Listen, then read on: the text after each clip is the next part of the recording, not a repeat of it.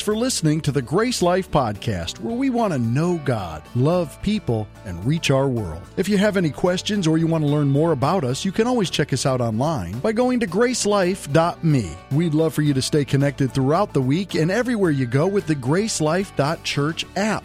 It's free and available wherever you download your apps. Now let's get to this week's message in our You Asked For It series, a series designed from questions we've received from you.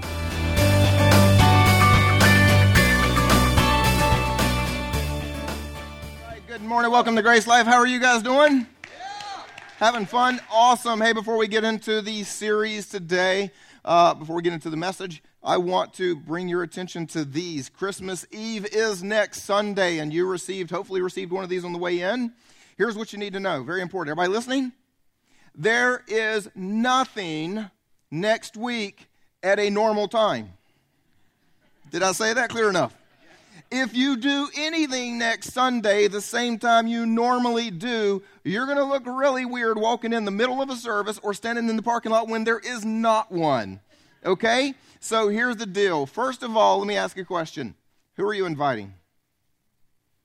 You know, there are a lot of people that this is the one time a year your invitation will work.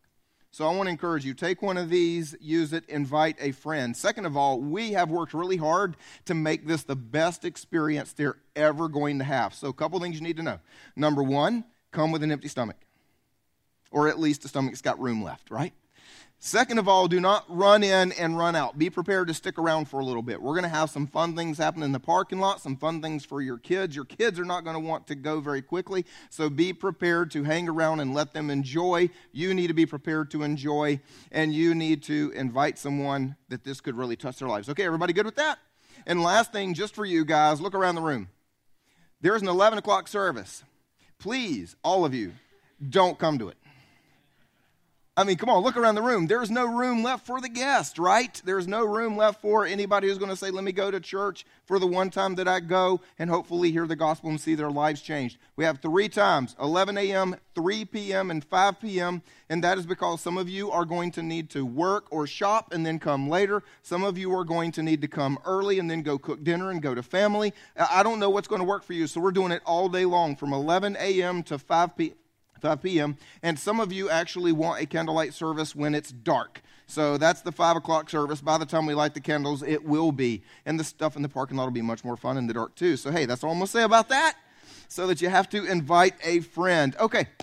We are on the final part of a series we've been doing. This is part six. Uh, and every week we've been answering a different question you've asked.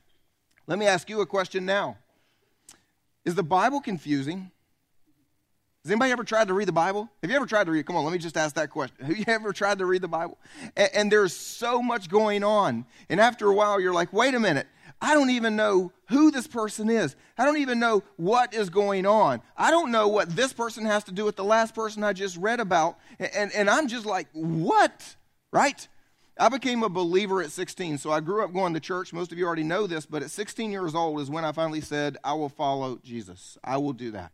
And so as a sophomore in high school, it just made sense. If I'm going to be a Christian, if I'm going to be a Jesus follower, I should read the Bible. That's common sense for Christians, right? Y'all read between the lines. There you go. Okay, so at that point, I thought, how am I going to do this? I've got this paperback Bible that someone just gave me in the Fellowship of Christian Athletes. No jokes, I was in part of Fellowship of Christian Athletes, yes. Anyway, and, and so they gave me this paperback Bible, and I said, I'm just going to read two or three chapters a day, and we'll see what happens. Didn't read every single day because you know those are the algebra cram sessions. You stay up late. And then there are the times you're watching a TV show too late, you only read part of a chapter or one chapter.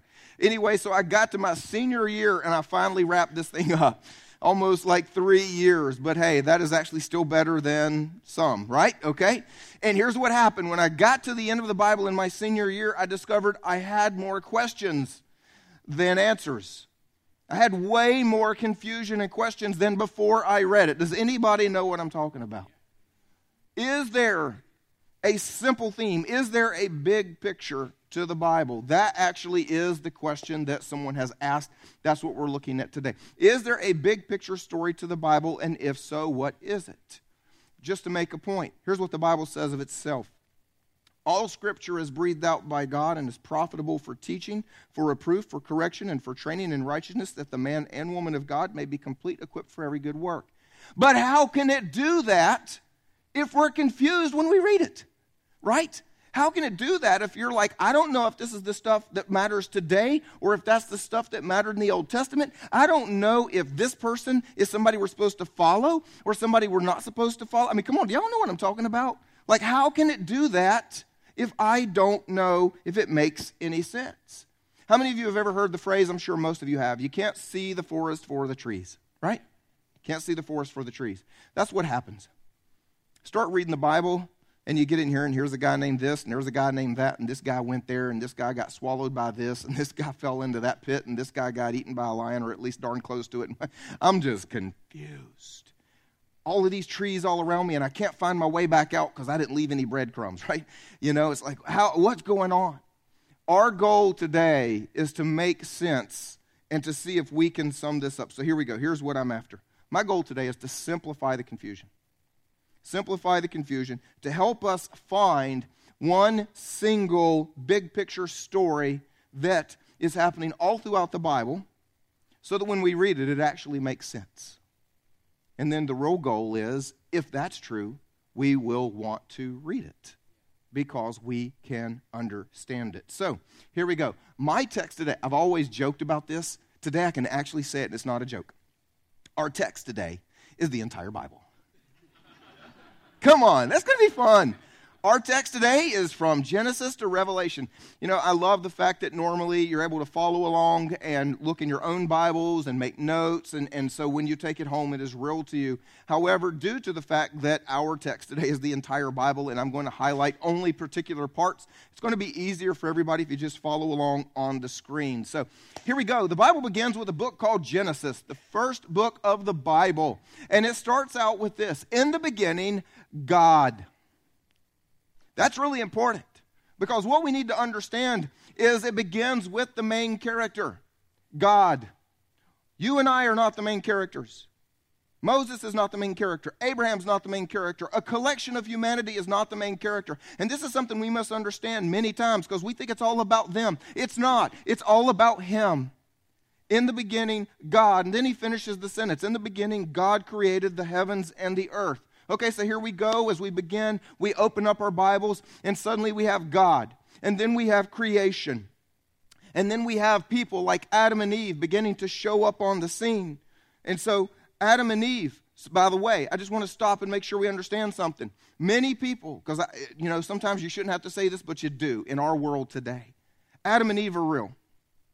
I need you to understand that. Adam and Eve are real. Now, I know you may have had a science class or a history class that told you they were not that somewhere along the way that we came out of an animal and we became something else. And I've already answered that. I don't have time to get into the whole how does the Bible and science actually work together and fit together and, and the Bible is, is trustworthy. It's in a series on our website called the Bible. You can go get that another time. I don't have time for that. But what you do need to hear today is if Adam and Eve are not real, you and I have no hope. Are you with me? Let me explain it. Jesus flat out said that God created them, male and female, in the beginning.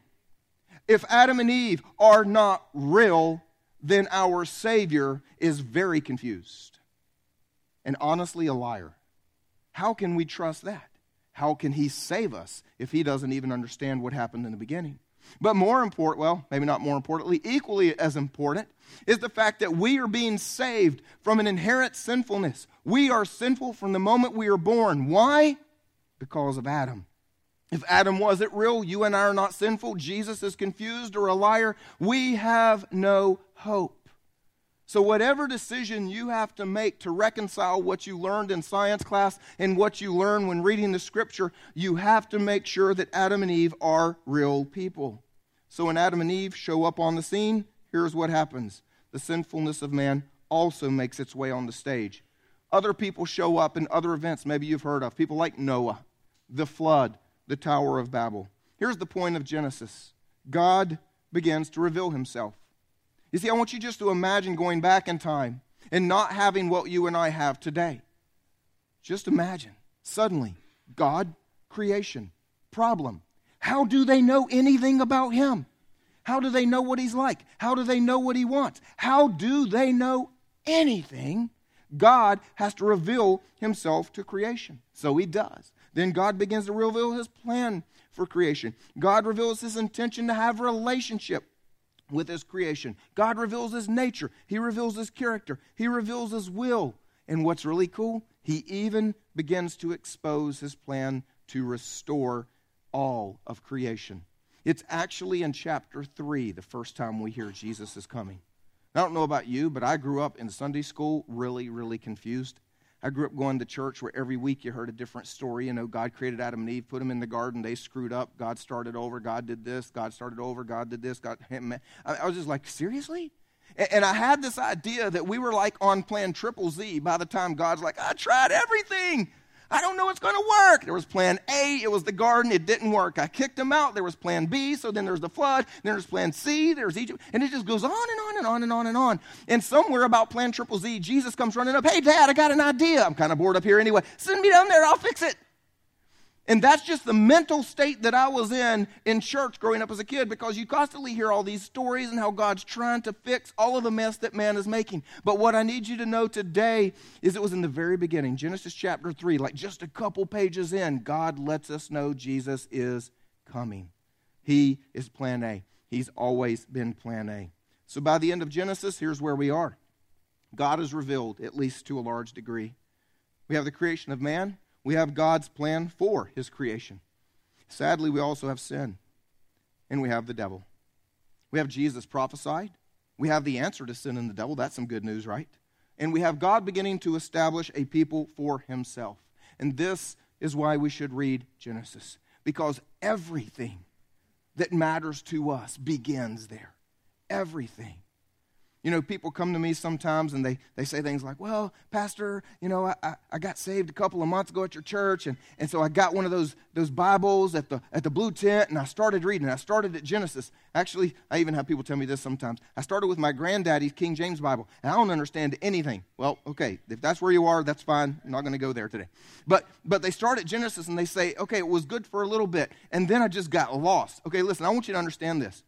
If you're a believer, I think Genesis is an, I'm sorry, a new believer, I think Genesis is an awesome place to start. Because everything we need to know about God begins there. Everything about mankind begins there.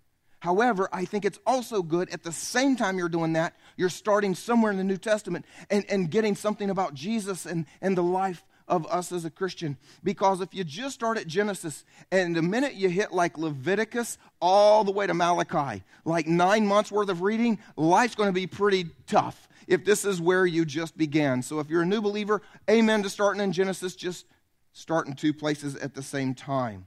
So here we go.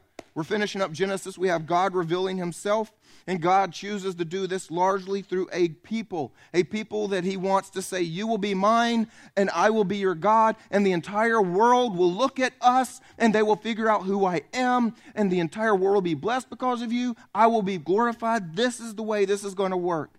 And so we have the first five books of the Bible. This is the story Genesis, Exodus, Leviticus, Numbers, and Deuteronomy.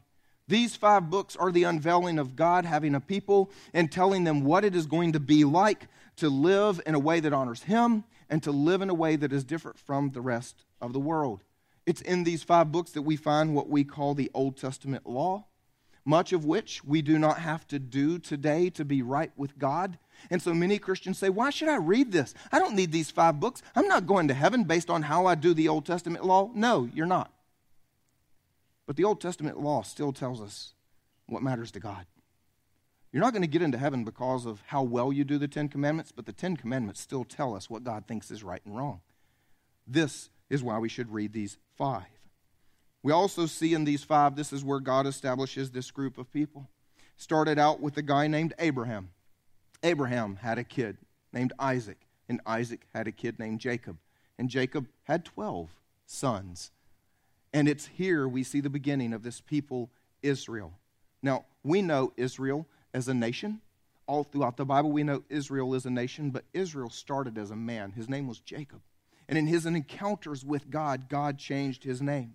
But this is where we get the saying today, and you see it all throughout Scripture the God of Abraham, Isaac, and Jacob, because it all began right there.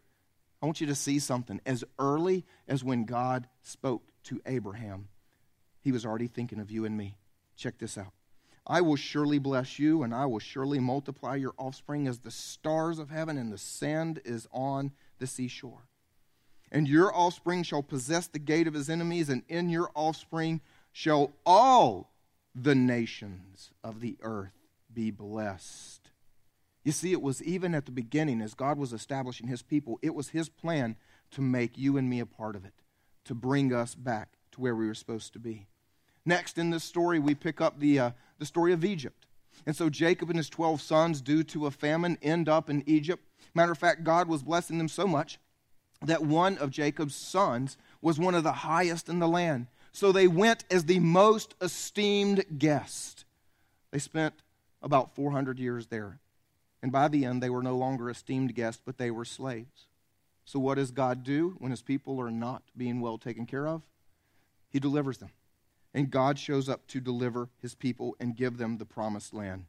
And he says something that is a theme all throughout Scripture. Check this out I will take you to be my people. It's what God's always been after. It's what he started with Adam and Eve when he walked in the garden in the cool of the day talking with them. God wants you to be his people.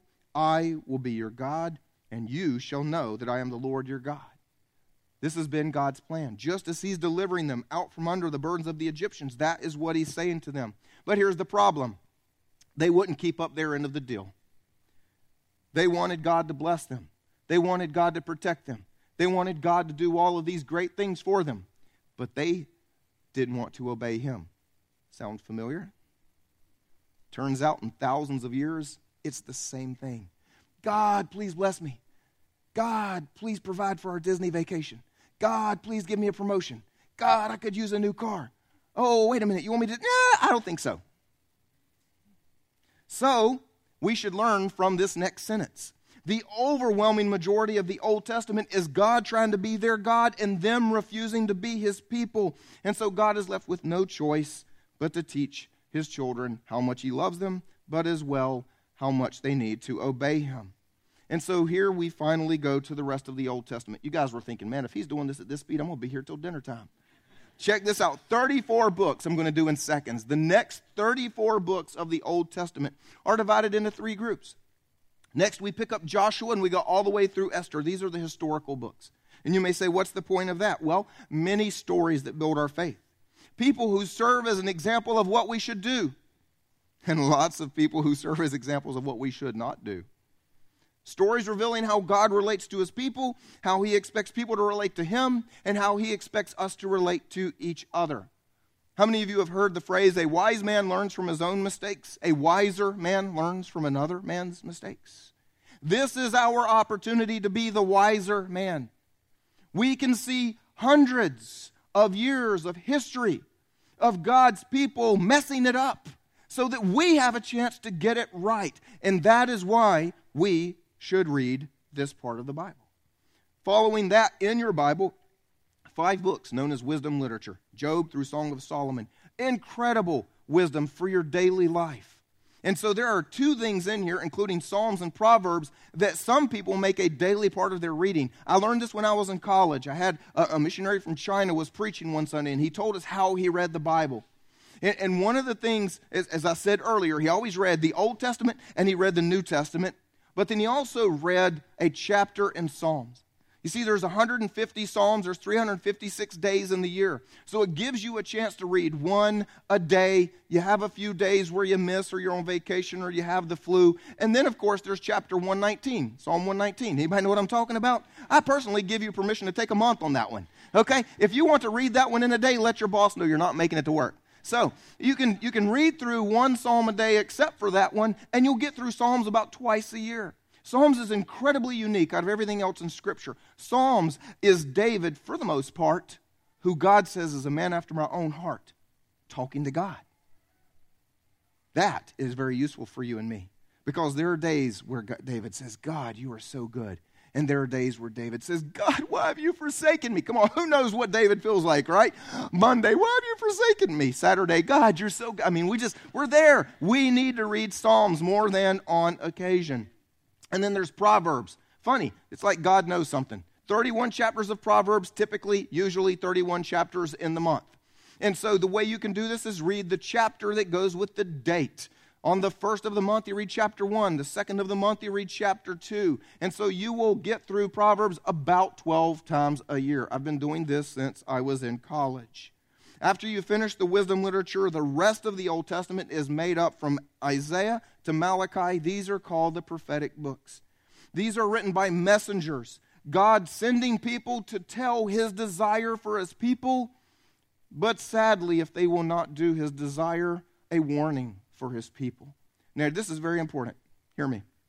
Quite often, we think that the Bible began at this year, and every time you turn a page, you go a year or two, and everything is chronological.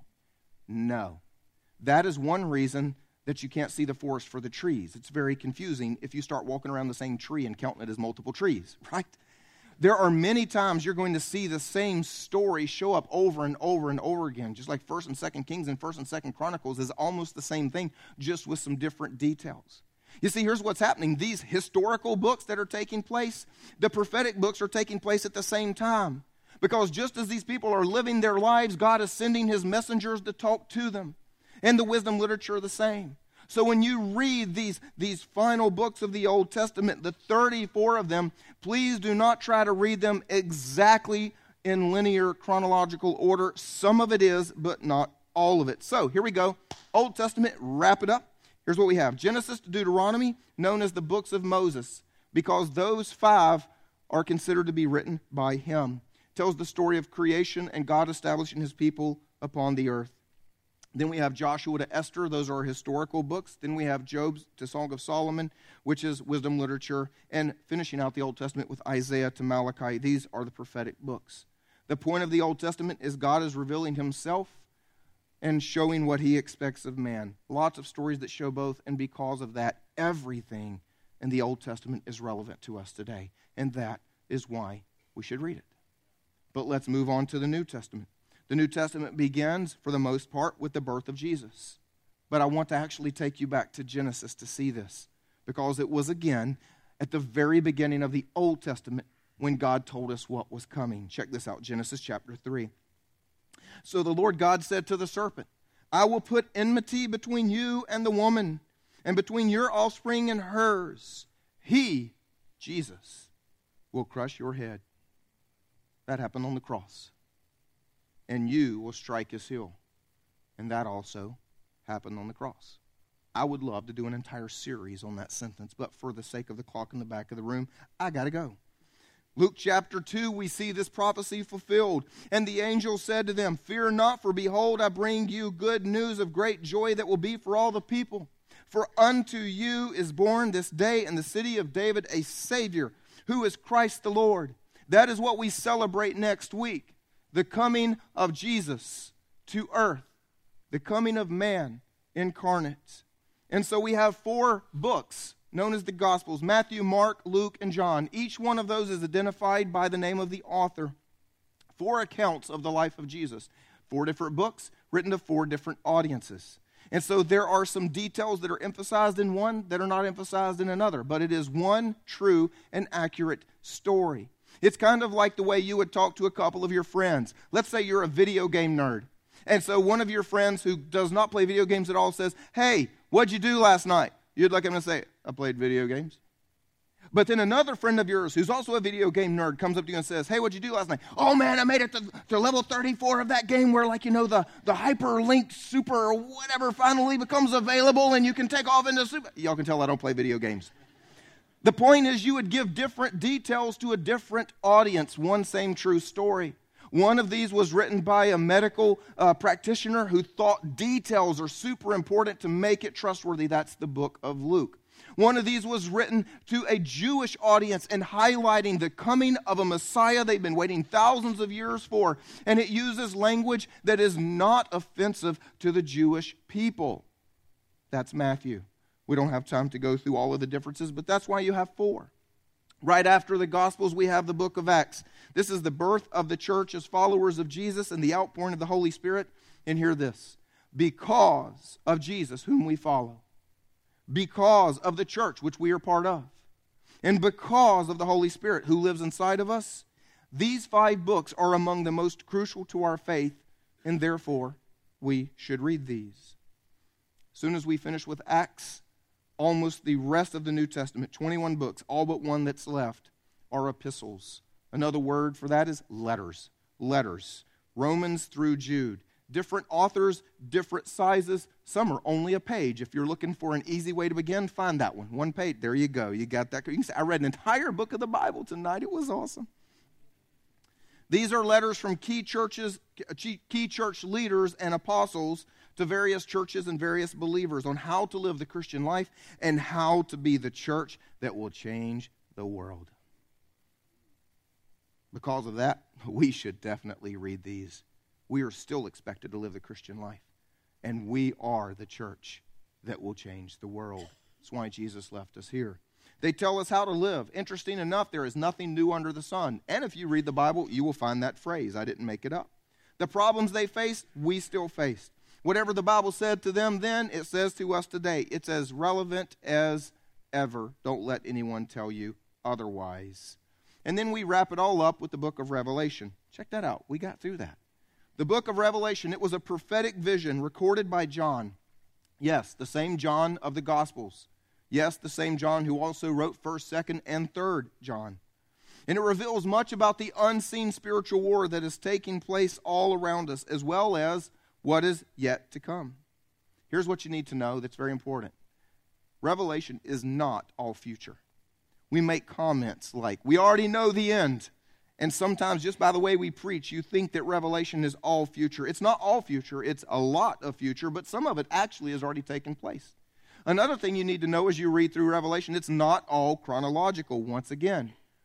Revelation is incredibly prophetic, it's very symbolic. And as a result of that, we should hold it very loosely. This is the last of things, in my opinion, that we should be fighting about as believers.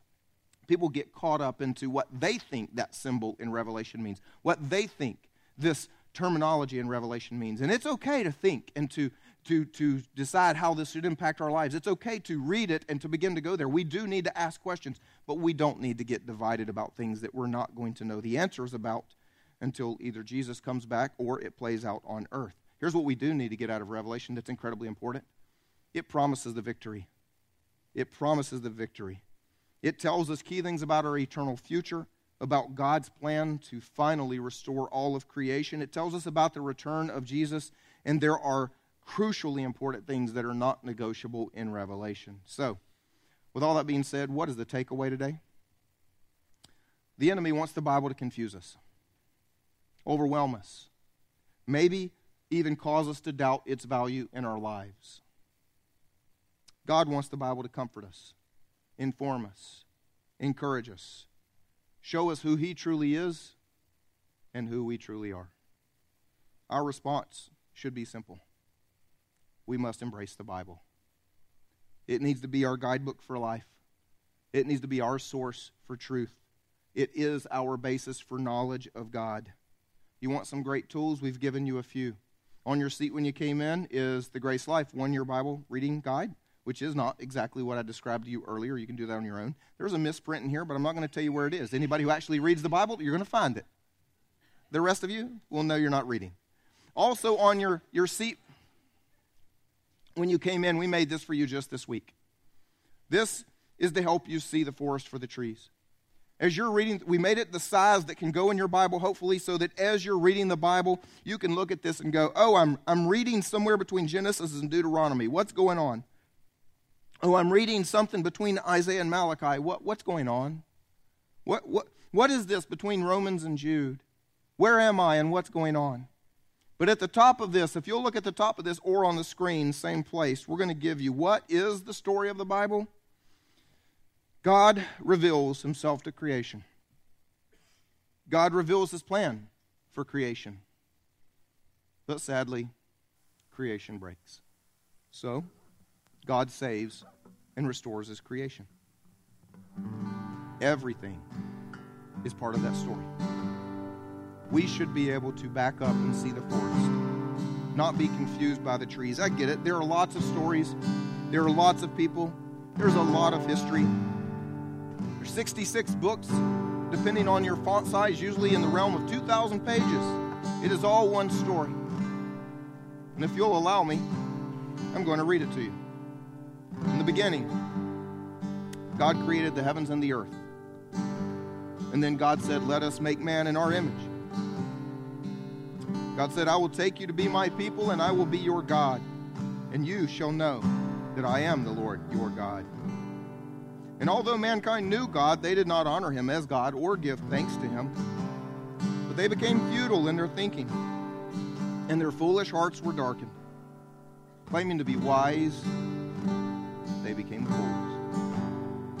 They exchanged the glory of the immortal God for other things. But God so loved the world, he wouldn't leave it there.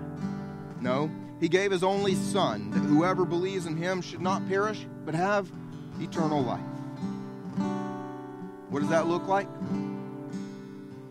Then I saw a new heaven and a new earth.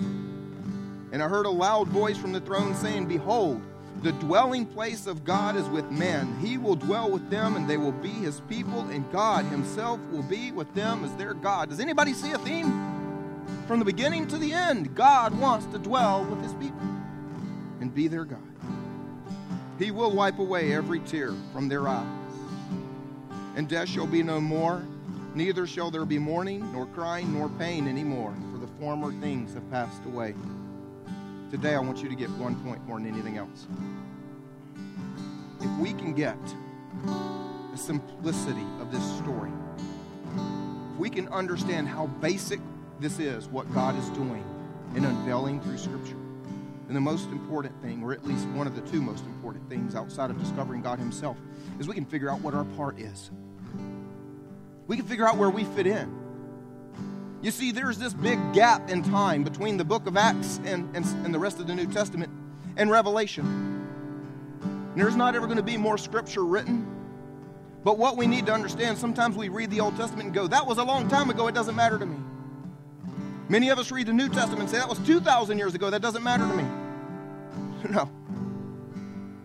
We are living in the time between Acts and much of Revelation. You and I are part of God's eternal plan. What He is going to do, He is still doing. The stuff we read about, we can still see in our lives today. When you read in the Bible about someone coming up and praying for someone who is sick and them being healed, we can still do that today. When you read in the Bible about someone talking to someone who doesn't know Jesus, have you heard the story of Jesus? Let me tell you about Jesus. And they and their entire household became believers. That is what you and I can still do today. We are part of God's plan. Our lives matter as much as the stories that you read because we are part of the story God is still writing. We need to get that. This book isn't just about people that were past. This book gives context for us today to know what God is doing. Why did He leave us here? So that we can be part of the story. So that you and I, just like we read this story, we say, Man, I can't wait to get to heaven and meet Peter. I can't wait to get to heaven and meet Paul. I can't wait to get to heaven and meet David. David, Paul, and Peter are in heaven saying, I can't wait for a kid to get here. I want to meet him. That, that is why we need to read the Bible. Because we need to know our part in the story.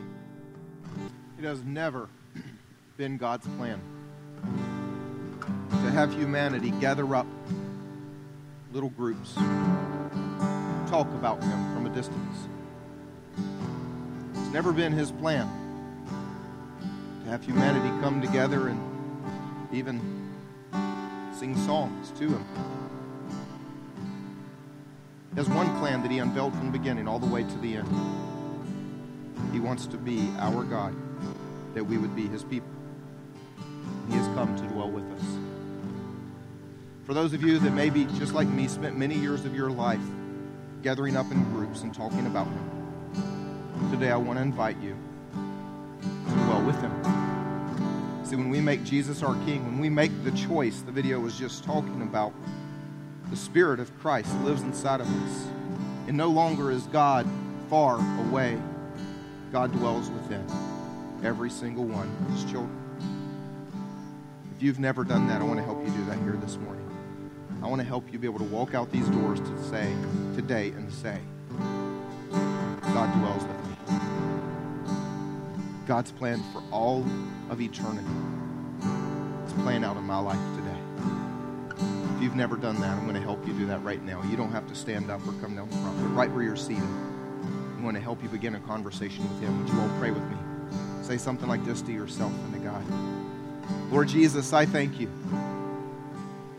Thank you that you died for me so that now I can live for you. So that now I can dwell with God and He can dwell with me.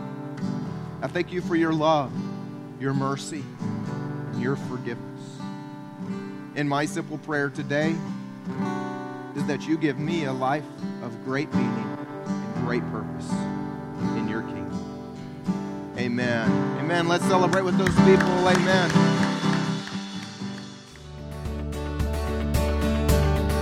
Thanks for listening to the GraceLife Podcast. For more information about us, you can go to gracelife.me.